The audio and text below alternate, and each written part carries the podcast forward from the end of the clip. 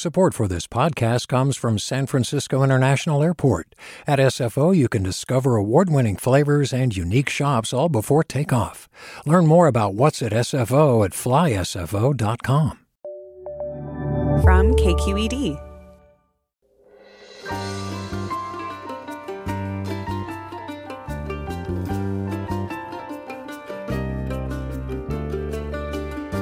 From KQED Public Radio in San Francisco, I'm Alexis Madrigal. The Bay Area is associated with the future the beeping, shiny future, the cyberpunk future, the cars that make no sound future. But rooted in the long tradition of black speculative thought, Afrofuturism also grew here in the late 60s as jazz futurist Sun Ra lectured at Berkeley and the Black Panthers organized to transform the region into part of a network of revolution. A new exhibition, Mothership Voyage into Afrofuturism at the reopening Oakland Museum of California, explores the variety of ways that black people in the global diaspora have imagined liberation, space travel, ancestral reconnection, the divine feminine, and much more. We'll board the mothership with the curators that's coming up on Forum after this news.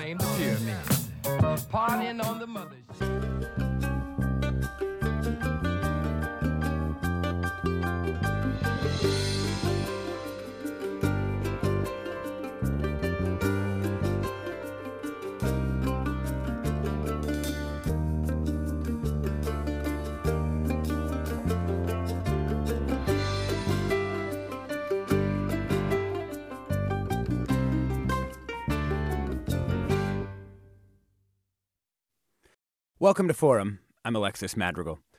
In 1963, a black youth pastor, Orville Lester, spoke to a documentary film crew about his experience coming west. I thought coming to California was going to uh, be a better place. It has been.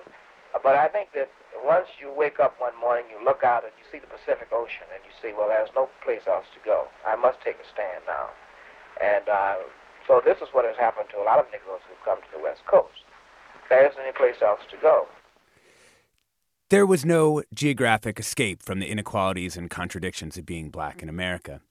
But what if there were other means of transcendence? Over the following years, composer Sun Ra would land in Berkeley, musician George Clinton would launch his mothership, and Octavia Butler would begin publishing. In the 90s, scholar Alondra Nelson would begin the organized study of these efforts under the banner of Afrofuturism. And now, a new generation of artists has tapped into, transmogrified, critiqued, and toyed with Afrofuturism in their art. And it's that endless reinvention, the combination of mundane, everyday, and celestial radiance that forms the core of the new show at the Oakland Museum of California, Mothership Voyage into Afrofuturism, which opens this weekend to the public. And we're now joined by the curators of the show. Rhonda Pagnozzi, lead curator, Oakland Museum of California, for this show. Welcome, Rhonda. Thank you so much for having me. I'm excited to be here. Yeah. And we're also joined by Essence Harden, the consulting curator on the show. Welcome, Essence. Hi, thanks for having me. So good to have you both here. Um, saw the show yesterday. It's fantastic and so so interesting. Um, but for people who you know won't get a chance to go until Saturday, listening here on Friday, can you introduce us to the idea of this show, Rhonda? Yeah, sure. Um, so yeah, the show, as you mentioned, I love your intro to the show. Um, focuses on Afrofuturism, and there are so many ways to define Afrofuturism. Um, you know, the basic sort of thinking is that it imagines the past, the present, and the future through a Black cultural lens. And it's basically a theory of knowledge that draws from the African diaspora. And it's often speculative in nature, like you talked about Octavia Butler. Um, so there's, a, you know, there's spirituality, technology, science fiction, fantasy. Um, and a common thread is um, the manipulation of time. And Afrofuturism will often collapse the past, the present, and the future into a singular experience or recontextualize a historical moment. And, and by doing this, you know, it's uh, sort of providing a platform for reclaiming Black narratives and creating bold territories of Black space making. And this project emphasizes um, elements of Afrofuturism that are looking at Black feminism and Black joy, um, and especially the mundane. You know, I, I will go more into that later, but you know, there's definitely the, it has its dazzling moments in the show, but we wanted to keep it grounded in the elements that honor and value ordinary, everyday Black life. Mm-hmm.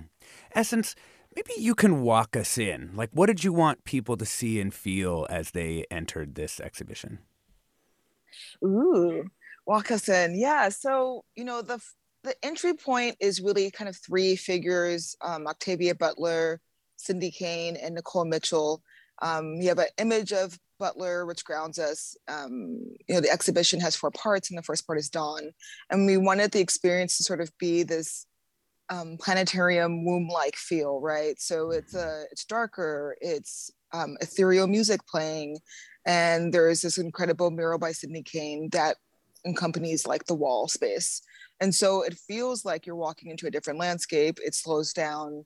The rhythm is really engaging around kind of like your senses getting you ready to yeah you're like immersed yeah absolutely right and so like yeah. that's sort of what we felt like if you're thinking through how to kind of slow people um, to you know get ready for what they are about to experience in the space then to do that kind of pattern setting it really took you know Octavia Butler for us, and then obviously for Nicole Mitchell and Sydney Cain to sort of ground us in a sonic and visual experience, which ultimately kind of serves the the force in the show, which is Octavia Butler's writing, um, and yeah, that's sort of like praxis with uh, Black feminism and Afrofuturism. Yeah. So uh, yeah, everyone gets channeled through Octavia Butler at the beginning, which seemed like a wise decision to me. But what, why is Octavia so Butler so important as a cultural figure generally, and also within the context of this show? Oh, and uh, uh, Essence, let's let's keep going with you, Essence. Yeah, sure. So you know, so we had the chance to go to the Huntington and Pasadena, which is where all of Octavia's archive is. Um, and you know, part of the archive has been published through like Clockshop and other organizations in Los Angeles, but really getting a feel for how she created all these kind of affirmations, right? Um, to get her through the process of writing incredible novels, to get her to the process of ultimately being able to, you know, buy her mother a house, to live in Washington, to explore the world. That kind of you know praxis right this idea of like her being an incredible science fiction writer but also her manifesting that through this own her own kind of meditative actions for us felt like an angle within afrofuturism that we could design right? That we could look at an actual person who is certainly celebrated for you know kindred for parable the parable series for the xenogenesis series for lilith's brood and so forth but also was living a life that really was a sort of black futurist vision right? That octavia wrote herself into history and she wrote herself into history by also really creating um, like a meditative act on the backs of her binders and these little note cards to uh, manifest what she wanted. And that felt like a drive in particular that we were interested in. Like how do you not only think of octavia's world that she created but also the world in which she inhabited herself? Mm-hmm. And if you want to see what some of those look like, I tweeted them this morning. I'm at Alexis Madrigal. You can go take a look. You can see Octavia Butler's own hand um, in the way that she kind of psyched herself up. That was kind of what those those are about. You know, her own notes to self about how to write. Um, Rhonda, um, you know, Oakland's Black history can sometimes be reductively presented as kind of like Great Migration, Black Panthers, gentrification. You know, and that's and that's sort of it. Um, how did you attempt to weave in this sort of extremely charismatic, you know, Panthers history um, into the show on Afrofuturism, and, and what role do they play in this vision of, of Afrofuturism that you're presenting us with? Yeah, sure. Um, the the Panthers specifically, or yeah, the Panthers specifically. Yeah. I think, yeah. Well, you know, at the beginning of the project, um, it was as we sort of started to meet with different artists who are who are looking at the themes of Afrofuturism. That you know, and especially as a um, non-black curator, it was important for me to sort of provide more just like a platform and kind of like step away and allow the process to unfold naturally. So when we invited, you know, we ended up working with over 50 contributors on the project and a lot of people we spoke with who did talk about either the Panthers in this context or, um, like you said, the Great Migration. You know, we wanted to um, sort of, you know, I sort of stepped away from the process and let the artists and the community organizers um, weave the story. And then it was sort of my role to kind of um, draw out the threads and see where there were connections, you know. And so, um, because I'm also not from Oakland, that's why you know it was really essential to have Essence on the product who uh, project who is from Oakland. Um, and then also Rene de Guzman, who worked earlier on in the project as well, did his show um, "The Panthers at 50." Um, a couple of years ago, and um, so we drew from sort of their visionary thinking around um, like the top of the hour when you had the um, audio about sort of coming to the West and seeing this as the final frontier. And, and it was just, you know, time to sort of put down roots and have a visionary view of what Oakland could be. And so we we did, you know, integrate stories around gentrification and black space making and the work of the black cultural zone that they're doing now to create black spaces in Oakland. So it was basically about just sort of like following the narrative of the people who we invited to participate in the project. Yeah. You know, there's um, one of the things that might be interesting for people to know is that in this um, in this exhibition, there are both sort of futuristic components and and art. Um, there's also these older bits, um, like W.B. Du Bois' uh, visualizations of Black life um, in America in the early 20th century. And I was wondering if uh, Essence, you could talk to us a little bit about why you included some of these more historical pieces into the show. Sure. I mean, part of it for us was thinking about the everyday experience of being a Black person and the ways that race also operates as a technology. And Afrofuturism, right, is you know generally interested in technology and the in its relationship to Blackness and Black people. So for us, I think, you know, how do you ground it in something that's less spectacular, but deeply meaningful to folks' actual lived realities? Um, so we have Sandra Bean footage, which was this sort of like person in Oakland who has who has all these kind of family archives of Black Oakland back in the day, like in the 30s and 40s. Um, we have you know historical artifacts of the Pullman Porters, which is important for the you know blooming, you know at one point blooming Black residents um, of Oakland. And then we have Kahlil Joseph's Black News. And that is just sort of longstanding project that is constantly being renegotiated. It's a media representation of Black people from Twitter and uh, Instagram and other social media platforms combined with like produces uh, pieces that they produce um, to create this new kind of network of kind of black media representation. And it, it's a live stream so it's changing all the time and nothing you know no two parts are the same. But all those things for us kind of felt like folks can see themselves in it they can see their families in it and they can know that they also belong to it. Folks being the black people from oakland and black people who get to live in oakland um, i felt it was like a particular angle that was a way to ground it in something more than the fantastical because i think you know being a black person is certainly lots of things and afrofuturism is really beautiful in its capacity to imagine futures um, that are bold and dynamic. And also i think that dynamicism comes in people creating their own archives. It comes in people experiencing you know pleasure and joy and private and public spaces. It comes in you know sharing your baby or yourself on social media right? And like all those things for us are a part that kind of what I would say is like a black epist- epistemology, yeah. a way of like creating black knowledge. Yeah. We're talking about the Oakland Museum of California's new exhibition titled Mothership Voyage into Afrofuturism with Essence Harden, the consulting curator, and Rhonda Pagnozzi, the curator at the Oakland Museum of California. And we're going to go into this break hearing the sound of Sun Ra's Space is the Place. More of our conversation on Afrofuturism coming up. You're listening to Forum. I'm Alexis Madrigal.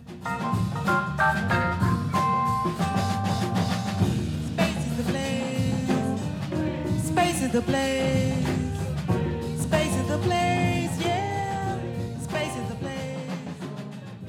The place. Support for Forum comes from San Francisco Opera. Set 10 years after a school shooting, the critically acclaimed opera Innocence takes us into a complex emotional journey where our understanding of innocence and guilt is constantly upended.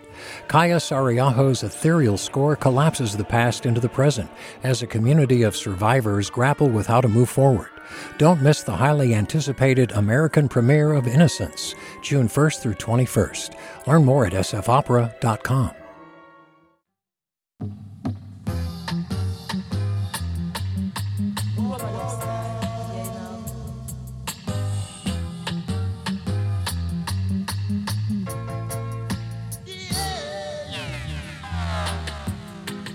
Welcome back to Forum. I'm Alexis Madrigal. We're talking about the Oakland Museum of California's new exhibition, Mothership Voyage into Afrofuturism. And that was the song Liberated Woman by Ranking Ann, which can be found on a special Spotify playlist curated for the exhibition by Paul Miller, aka DJ Spooky. And we want to hear from you. When you hear the term Afrofuturism, what images, sounds, people, and ideas come to mind? What Afrofuturist artists or works of art do you love? And want to shout out. For me, it is Octavia Butler and the Parable of the Sower.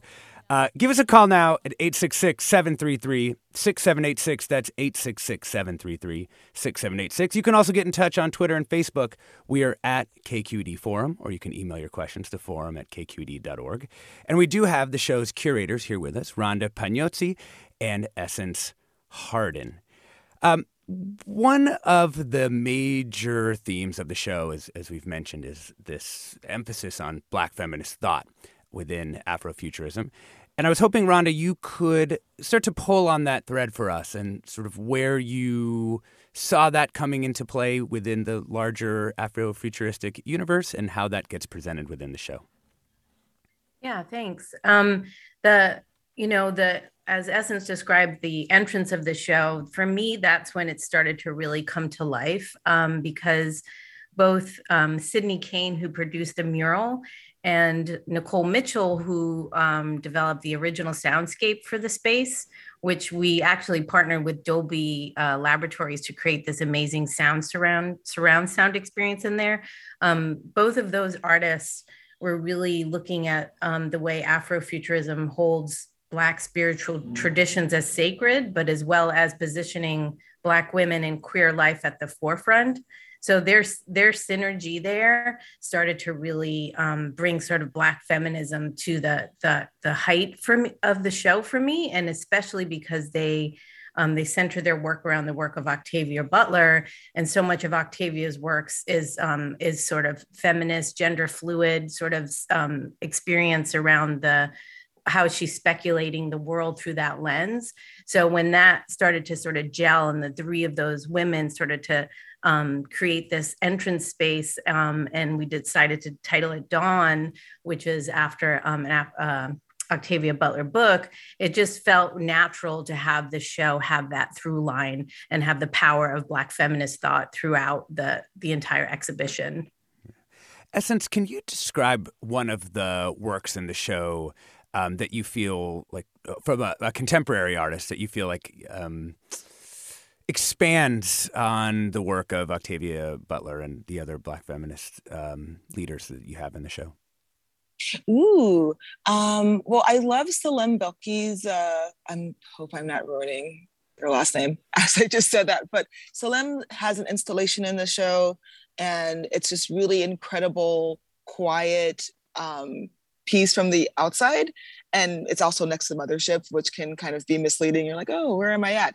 But when you walk into the installation space it's this three channel um, fully immersive experience and it's really about you know time uh, the african diaspora. It, it feels like you're floating between they're from ethiopia but they are like have lived in california and the bay for a long time and their families here too in sacramento. And so like there's this flow of of time and a collapse that feels really present. Um, that also, because Selam is kind of taking you through different travels as a video piece and a sound piece, you don't quite know where you are. And I feel like that kind of energy is something that, uh, you know, Octavia really offered us, which is, you know, she's writing in her moment about her time and imagining other spaces, but also that moment feels like it could be any time for a lot of us, right?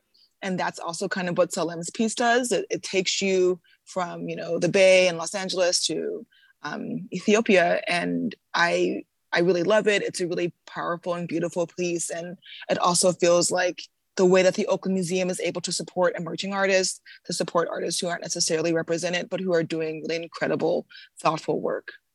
That's cool.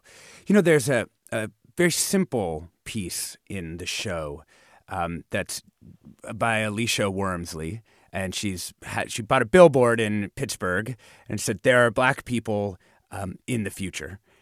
Essence, I thought you know it's a, it's a simple statement along the lines almost like Black Lives Matter, but in this futurist context. Could you sort of reflect on, you know, it kind of sits over the top of the of the whole show.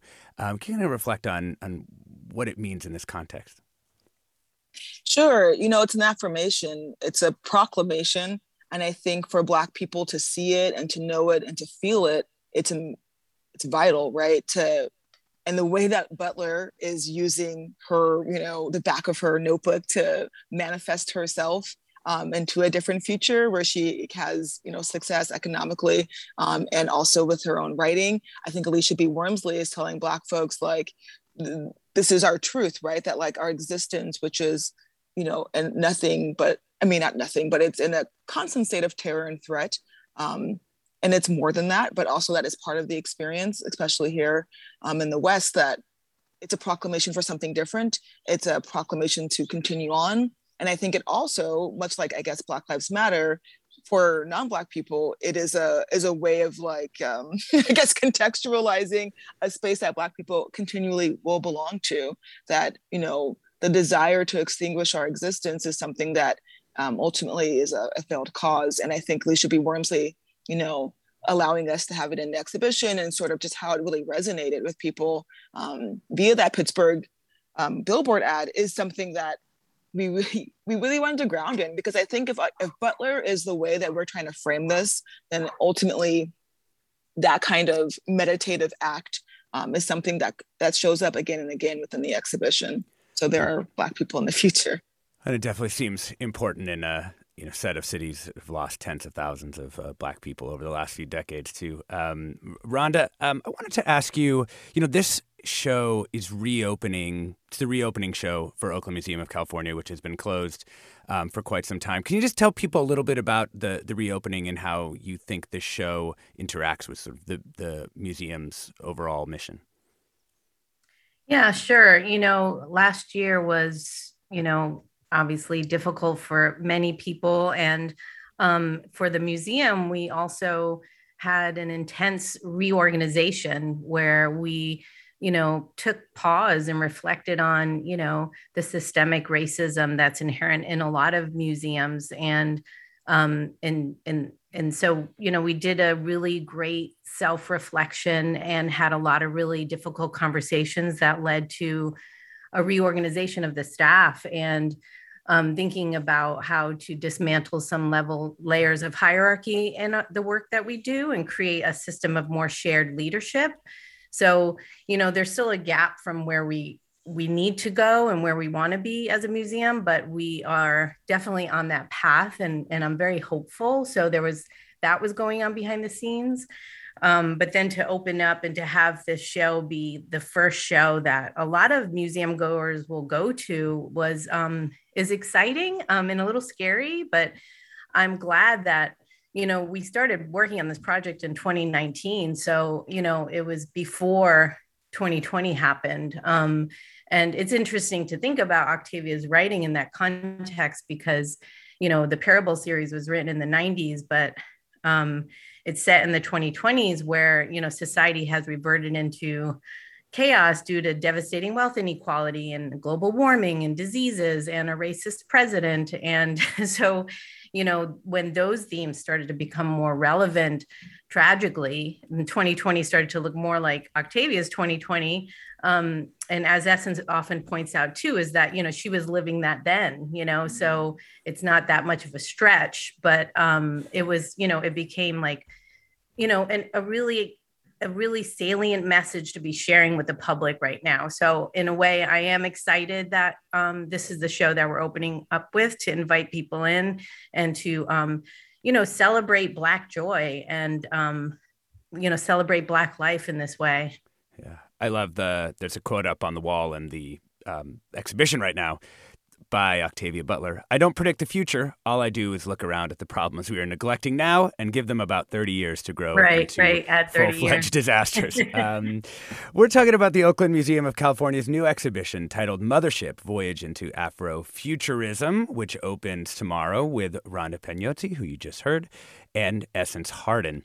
We'd also like to add in D. Scott Miller, managing editor of the East Bay Express, and he's actually in the show. His work, Afro Surreal Manifesto, is featured in the exhibition. Welcome to the show, D. Scott. Hey, thank you for having me. So, for people who haven't been to the show, which is almost everybody listening, uh, can you describe the Afro Surreal Manifesto? What what does it look like, and, and what does it say? Oh, okay. Well, the Afro Manifesto was actually originally published in the San Francisco Bay Guardian back in 2009, May 2009.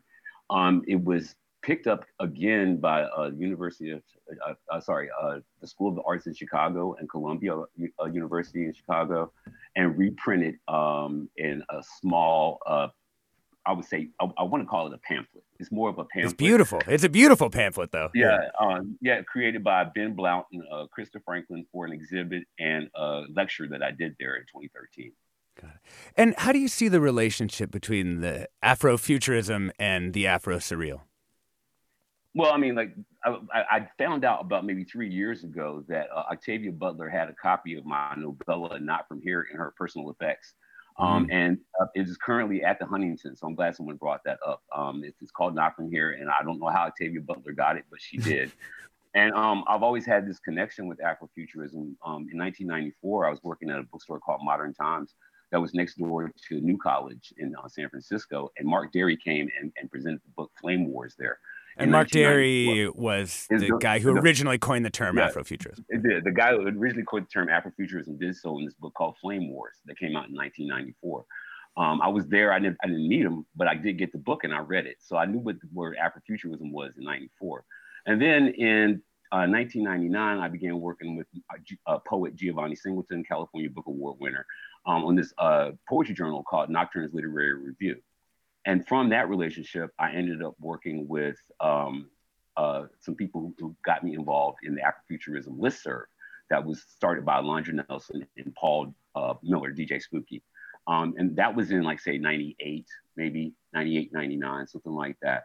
Um, and, and, and so I've, I've always been kind of connected to Afrofuturism. And, and, and one of the reasons that I was inspired to write the Afro Surreal Manifesto was because I felt that there were things that needed to be further examined within um, what we call, I guess they now call the canon of Afrofuturism. And Afrofuturism, in a lot of ways, was kind of unable to do that at the time because we didn't really have that much material, you know. And, yeah. What was missing? Had, what was missing from it? Um, well, I mean, like d- during the during the list serve, we just didn't have that much content. I mean, we could talk about W.E.B. Boyce's uh, The Comet.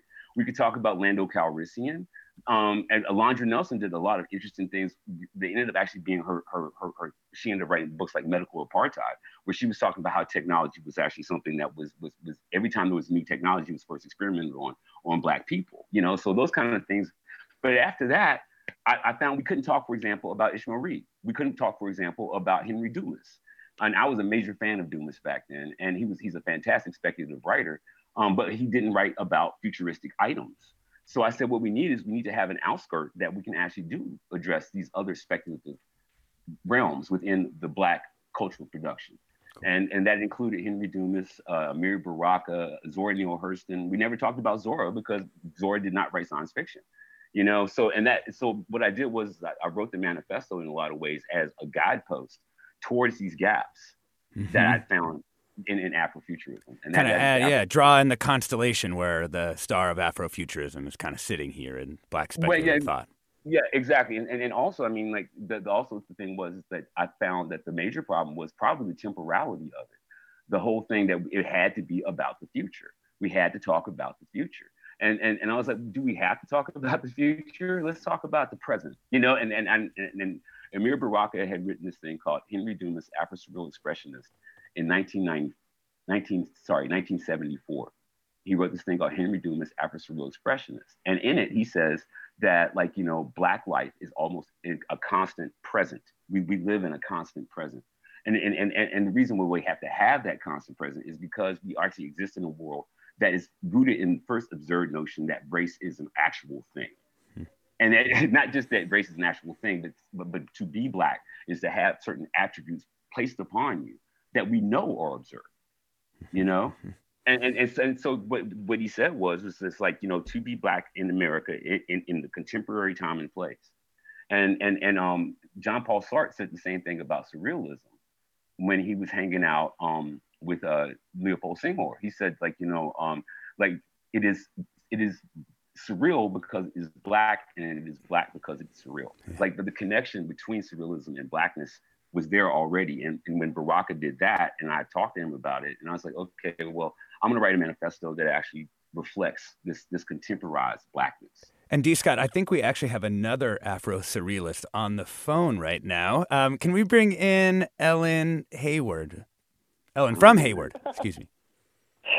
Hi, yes, my name's Ellen McBarnett, actually, and I'm located in Hayward, California, but I am the organizer of the Afro Surrealist Writers Workshop in Oakland. And we've been around for about five years, a little longer than five years.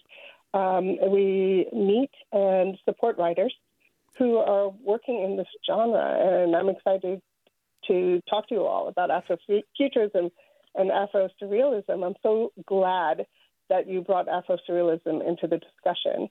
What, um, Ellen, how do you see that relationship? Yeah. Oh, it's two sides of the same coin. Afrofuturism is dreaming our future. Afro Surrealism is reimagining our past and present. Um, they connect. Um, the writers have written in both genres, often in the same, excuse me, in the same story. Um, Afrosurrealism casts a wide net. Of course, Toni Morrison in writing Beloved, that was Afrosurrealism. Um, Colson Whitehead's um, The Underground Railroad, yeah. Or The Intuitionist, yeah. Exciting, very yeah. exciting. Um, yeah. Uh, you we're having our next meeting actually on the 22nd, and we were hoping to have it in the Oakland Museum's garden. So, uh, yeah, I'm so excited to be talking to you all. Oh, thank you so much, Ellen. And Rhonda Pagnozzi, I wanted to ask you about the inclusion of Afro-Surrealism, another form of you know black speculative thought, into a show on Afrofuturism. What was that? And it's right at the beginning, you know. So I was wondering, you know, what you were thinking um, in, in placing it there and giving it that sort of place of honor. Well, it's interesting you say it's right at the beginning because we actually deliberately made it the second section um, because you know we wanted to um, lead with the black feminist thinking mm-hmm. around afrofuturism and then you know have it just kind of like one step in um, but you know the afro surreal aspect you know to me that's always been yeah a really intriguing layer of afrofuturism and so that's why you know we invited d scott to our initial convening so that he could contribute some insight around um, how Afro surreal shows up in Afrofuturism. And I love how the caller uh, talked about it. And I'd love to connect with you around your writing workshop, Helen. Um, to you know to create some programming but yeah you know i mean the, the afro surreal it, it really gets at this other layer and for me it's you know artworks and stories that use metaphor and beautiful poetry and manipulated imagery to illustrate surreal parallel universes, um, but reshape them into these, you know, sublime black centered visions. And that's why we have, you know, one of the highlights in that section is um, Wangechi Mutu's piece that we deliberately put, you know, sort of adjacent to D. Scott's um, surreal manifesto because yeah. they both speak to, um, yeah, this this concept of Afro surreal in that way. We're talking about the Oakland Museum of California's new exhibition titled Mothership Voyage into Afrofuturism, which opens tomorrow with Rhonda Pagnozzi, Essence Harden, and we've been joined by D. Scott Miller, managing editor of the East Bay, whose work is in the show. I'm Alexis Madrigal. This is Forum. We'll be back with more after the break and some Grace Jones.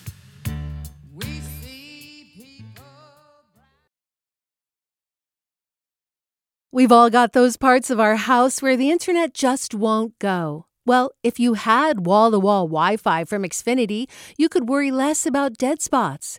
Because with wall to wall Wi Fi from Xfinity, you get fast speeds, reliable connection in every room, and power for all of your devices, even when everyone's online.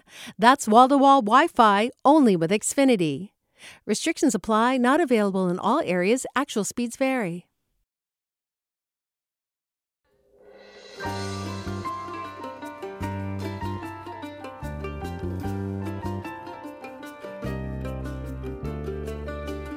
Coming up in our next hour with Mina Kim, do deadlines make your blood run cold and yet you still find yourself procrastinating? Or are you someone who feels you need a deadline to get anything done? Or someone who views them as suggestions? We'll explore the psychological and social reasons why deadlines inspire such a range of emotions, and we want to hear your reflections on the topic. Just don't wait until the last minute. To listen to past shows and subscribe to our podcast, visit kqed.org/forum. And for the latest updates on our programs and guests, find us on Facebook, follow us on Twitter. We're at KQED Forum.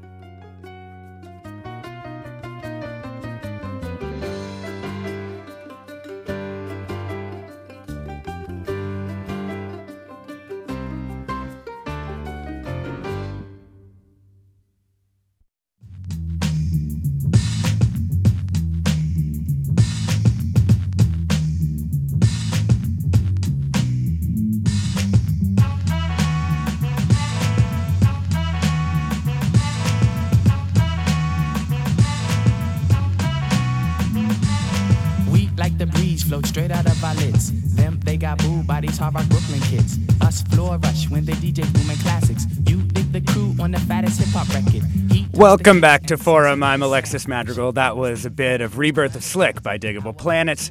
You can find that song and more on a Spotify playlist created for the Oakland Museum of California's new exhibition on Afrofuturism. It was created by DJ Spooky, and we are talking about that exhibition with the show's curators Rhonda Pagnozzi, the lead curator of the show, and Essence Harden, who was the consulting curator. And we've been getting some great um, comments from people, really interesting um, work. Um, Anna writes. I came to Butler's work through the Detroit activist Adrienne Maree Brown's book, Emergent Strategy, which uses Butler's canon to imagine a new future. What can Afrofuturism help us see in the future of the Bay Area? In essence, I know you're from here. So why don't you um, take that question from Anna? Okay, let's see. What can Afrofuturism help with revisiting the Bay Area? I mean, I think that I think what Afrofuturism can provide is just the recontextualization, uh, re, a, a, way to rewire space, a way to rethink spatiality, a way to think about other ways of belonging um, to the place and making it, you know, viable and sustainable. And so I think, you know, there's like wait, there is gardening, there's landscaping, there's a way of like connecting with especially in the bay area like the ohlone people and the indigenous people of the land as black people and creating you know like a, a multi-front um, of, of a new space that can be not only like decolonial but also really encompass like the, you know the people who are non-colonizers the black people who are of the space and the indigenous um, people of the land too right? I think afrofuturism i think adrienne maree brown in particular with um, octavia's brood definitely gives you a way to think about the sort of you know the fire season that is permanent space now for us the, the lack of water um, and ways of really grounding in what community looks like and part of octavia's work is also you know yes it is about black people but also it is sort of you know especially in the parable series how do you connect with people who are going to have the same kind of ethics and energy going forward with you and i think that that is something that the Bay Area likely could use um, and can certainly do. And I hope that the sort of ecology matter that happens, that's happening within California, is something that Afrofuturism can provide a sort of new framework for living um, and having like lives that are sustainable in a state that is in a really unsustainable situation mm-hmm. currently. Mm-hmm, mm-hmm.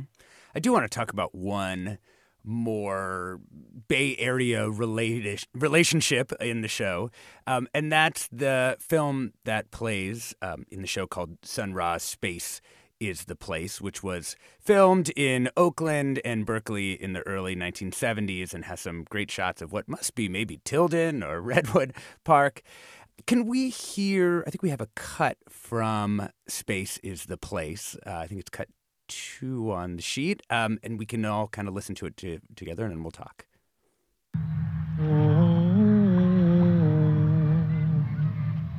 The music is different here. The vibrations are different.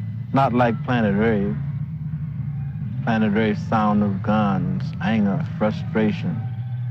There was no one to talk to from Planet Rave to understand. We set up a colony for black people here see what they can do on the planet all their own without any white people there. They could drink in the beauty of this planet. Would affect their vibrations. for the better, of course. Rhonda, I'd love you to situate this cut for us. Like, what was this film? Yeah, so if if for folks who haven't seen the film, yeah, um, Sun Ra sort of um, is moving through um, Oakland and Berkeley and talking. Well, before that scene, he's actually trying to um, convince the Black people of the Bay Area that um, and of the Earth that um, there's no there's no other solution here on Earth. That we've we've tried everything, and to escape from the brutality and the anti-Black racism in the Earth, we just need to go start and and colonize our own planet actually is the way he talks about it a little bit but on that scene um, those are the images we have in the in the exhibition is him walking around on this new planet reflecting on how you know what would it be like you know which is a big foundation for for afrofuturism is this idea of speculative thinking like what would it be like if we you know, if Black people could live outside of that realm of racism and um, brutality, and you know, the air feels different, and so he's he's inviting us to just imagine this world in this way, and that's a you know a huge part um, that I hope people will take away with the show and thinking about you know whose imagination are we living in now you know who created this experience that we're having and that's the the strength of Afrofuturism is the way it recontextualizes moments of time and collapses them in a way that allows us to have a more expansive thought about how we could live in the world. And to the point earlier about Essence was talking about with the Bay Area and thinking about Afrofuturism, you know, that's why we ended the show in uh, the section called Earthseed to provide a space for people to reflect on, you know, what are Black spaces how how can we imagine black spaces in a new frame or you know at least uh, you know create bold territories that already exist but just thinking about them in this more expansive way obviously yeah, we are talking about the Oakland Museum of California's new exhibition titled Mothership Voyage into Afrofuturism, which opens tomorrow with Rhonda Pagnozzi and Essence Harden. And we want to hear from you. When you hear the term Afrofuturism, what images, sounds, people, ideas, what comes to mind for you? And what Afrofuturist artists or works of art do you love and want to shout out? Give us a call now at 866 733 6786. That's 866 733 6786. You can also get in touch on Twitter and Facebook. We're at KQED Forum, or you can email your questions to forum at kqed.org. We want to bring in Suzanne now into the conversation from Oakland. Hello. Welcome, Suzanne. Um, hi. I, this is a great show. I, I, I, um, I'm very happy to have turned it on right now, and a very deep piece of Afrofuturism that I think everybody listening, for the sake of Afrocentricness, needs to listen to Betty Davis, B E T T Y Davis, a singer in the funk, soul, rock, and R&B genre out of my hometown of Pittsburgh, Pennsylvania. So I'm proud of that.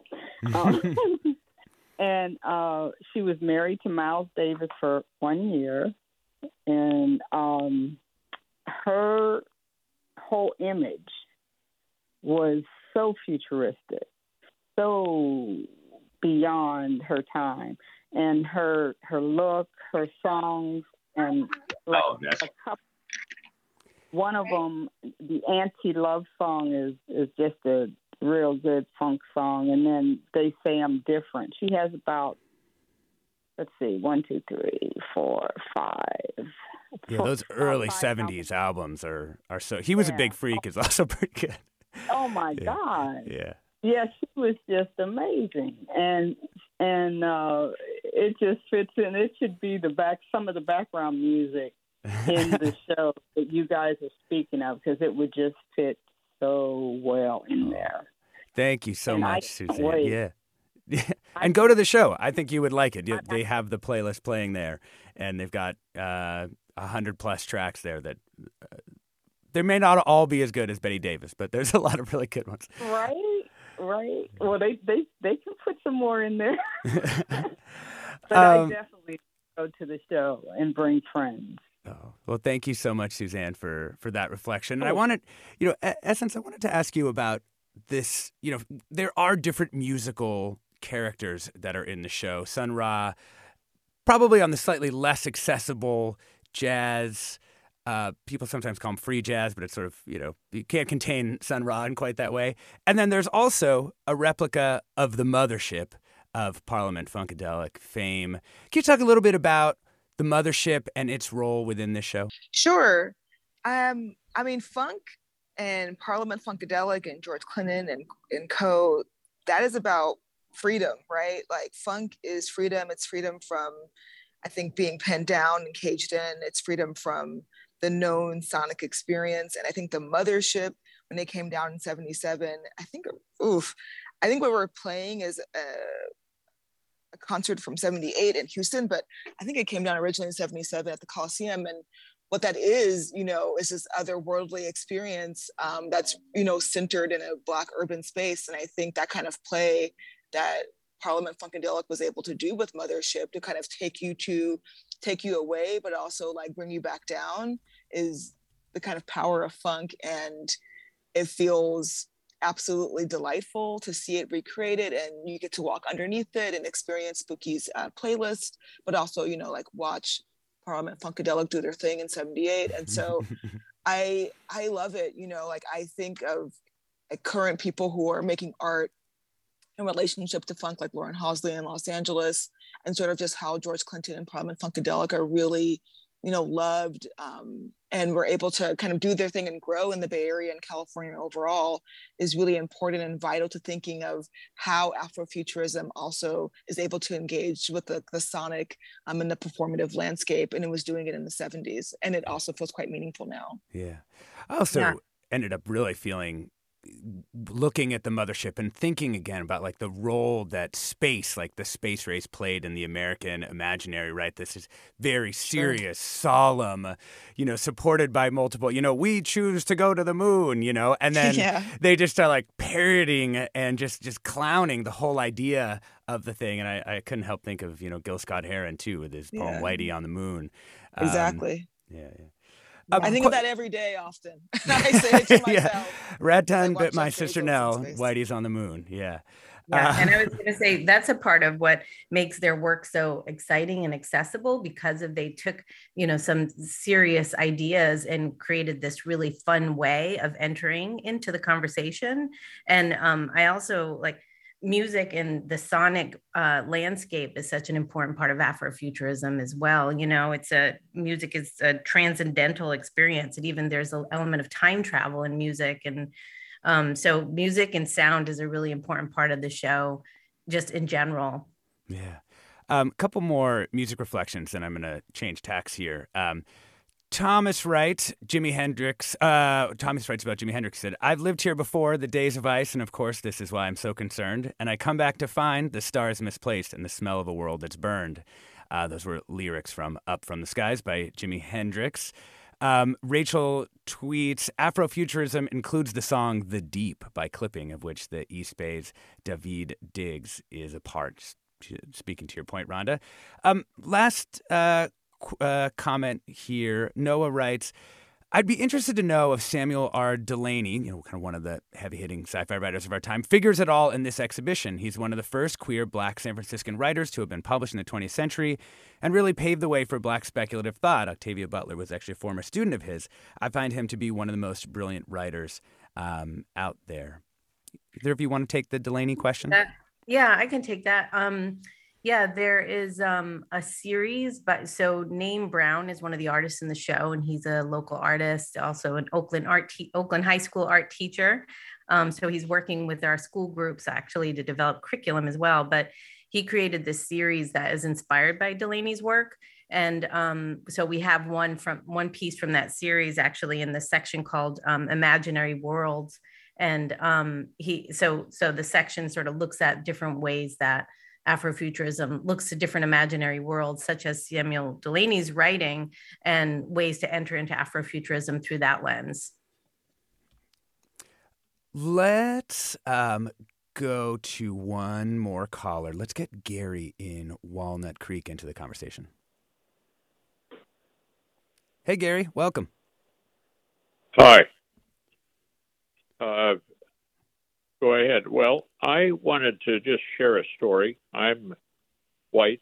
Uh, I, I grew up in the 40s and 50s as a youngster, becoming very interested in science fiction.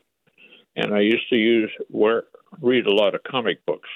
And I remember a strip to this day regarding a uh, world that has been populated by robots, very intelligent robots, and there are red ones and there are blue ones.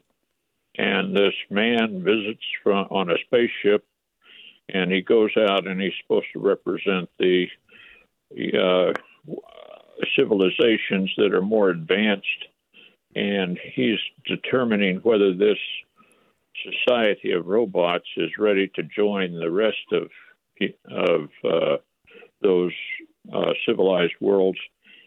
And there's this great disparity between red ones and blue ones, and the blue ones have rundown neighborhoods, and they seem to be really struggling. And the red ones are doing just fine, and it's a red robot that's taking him on this tour. And uh, and what did what did you take away from the story, Gary? Well, when the guy gets in his spaceship and to go home, he takes off his helmet and he's African American. And it just stayed with me that image of the African American spaceman that represented the civilized worlds. Yeah. Uh, thank you for that, Gary. Really appreciate that. I have uh, one last question for the curators here. You know, in uh, Octavia Butler's books, Earthseed is a is a religion, and one of the things that Earthseed, one of its tenets, is all that you change all that you touch, you change, and all that you change changes you. Um, and I wanted to ask you each, just with our last uh, few seconds of the show, how did making this exhibition change you? And we'll start with you, Rhonda. Oh, wow. That's such a great question. Um, you know, this whole year, I feel like a different person, and it's hard to pull apart this show and this pandemic and this experience we've been living through and the you know global awareness around white supremacy and the conversations we've been having there um you know i i think how this changed me i think that it, it it really has expanded my imagination about what is possible. And um just you know it as much as we're coming out of this horrible time of death and mourning you know i feel like um i feel hopeful and i feel like you know it, there's opportunity to reshape and connect with um, with these ideas in a new and exciting way that there there's possibility. I feel like there's there's there's more possibility in my in my realm now. In essence i know it's a tough one but in 30 seconds. Um, I it changed me because I got to come home. This was the most time I've spent home since I moved to LA six years ago, and it's been really great to see how Oakland and the people who live here currently what they're doing and and shaping and kind of yeah creating a space for for folks who exist outside of this moment. Oh, Thank you. We've been talking about the Oakland Museum of California's new exhibition titled Mothership Voyage into Afrofuturism, which opens tomorrow with Essence Harden, the consulting curator, and Rhonda Pagnozzi of the Oakland Museum of California. Forum is produced by Tina Lauerberg, Ariana Proehl, Blanca Torres, Grace Wan, and Carolyn Smith. Susan Britton is lead producer for the 10 o'clock hour. Our acting senior editor is Judy Campbell. Our engineers are Danny Bringer, a hero, Katie McMurran, Brandon Willard. Our interns are Kimia Akbari and Jennifer Our executive editor is Ethan Toven-Lindsey, and our chief content officer is Holly Kernan. We have a question about where to find the playlist that we've been playing things from from this uh, exhibition, and we'll post the answer to our Twitter feed at KQED Forum. Stay tuned for another hour of Forum with Mina Kim.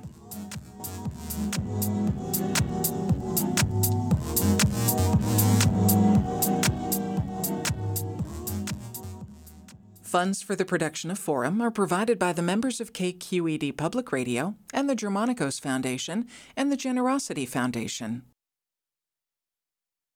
Support for Forum comes from San Francisco Opera. Set 10 years after a school shooting, the critically acclaimed opera Innocence takes us into a complex emotional journey where our understanding of innocence and guilt is constantly upended. Kaija Saariaho's ethereal score collapses the past into the present as a community of survivors grapple with how to move forward. Don't miss the highly anticipated American premiere of Innocence, June 1st through 21st. Learn more at sfopera.com. We've all got those parts of our house where the internet just won't go. Well, if you had wall to wall Wi Fi from Xfinity, you could worry less about dead spots. Because with wall to wall Wi Fi from Xfinity, you get fast speeds, reliable connection in every room, and power for all of your devices, even when everyone's online. That's wall to wall Wi Fi only with Xfinity. Restrictions apply, not available in all areas, actual speeds vary all over the country. We need to improve reading in Wisconsin. Schools are changing the way they teach reading. I'm calling for a renewed focus on literacy. We have gotten this wrong in New York and all across the nation. And it's happening because of a podcast. I think your podcast has changed my life. And I'm going to share this podcast with everyone I meet. Sold a Story investigates how teaching kids to read went wrong. New episodes of Sold a Story are available now.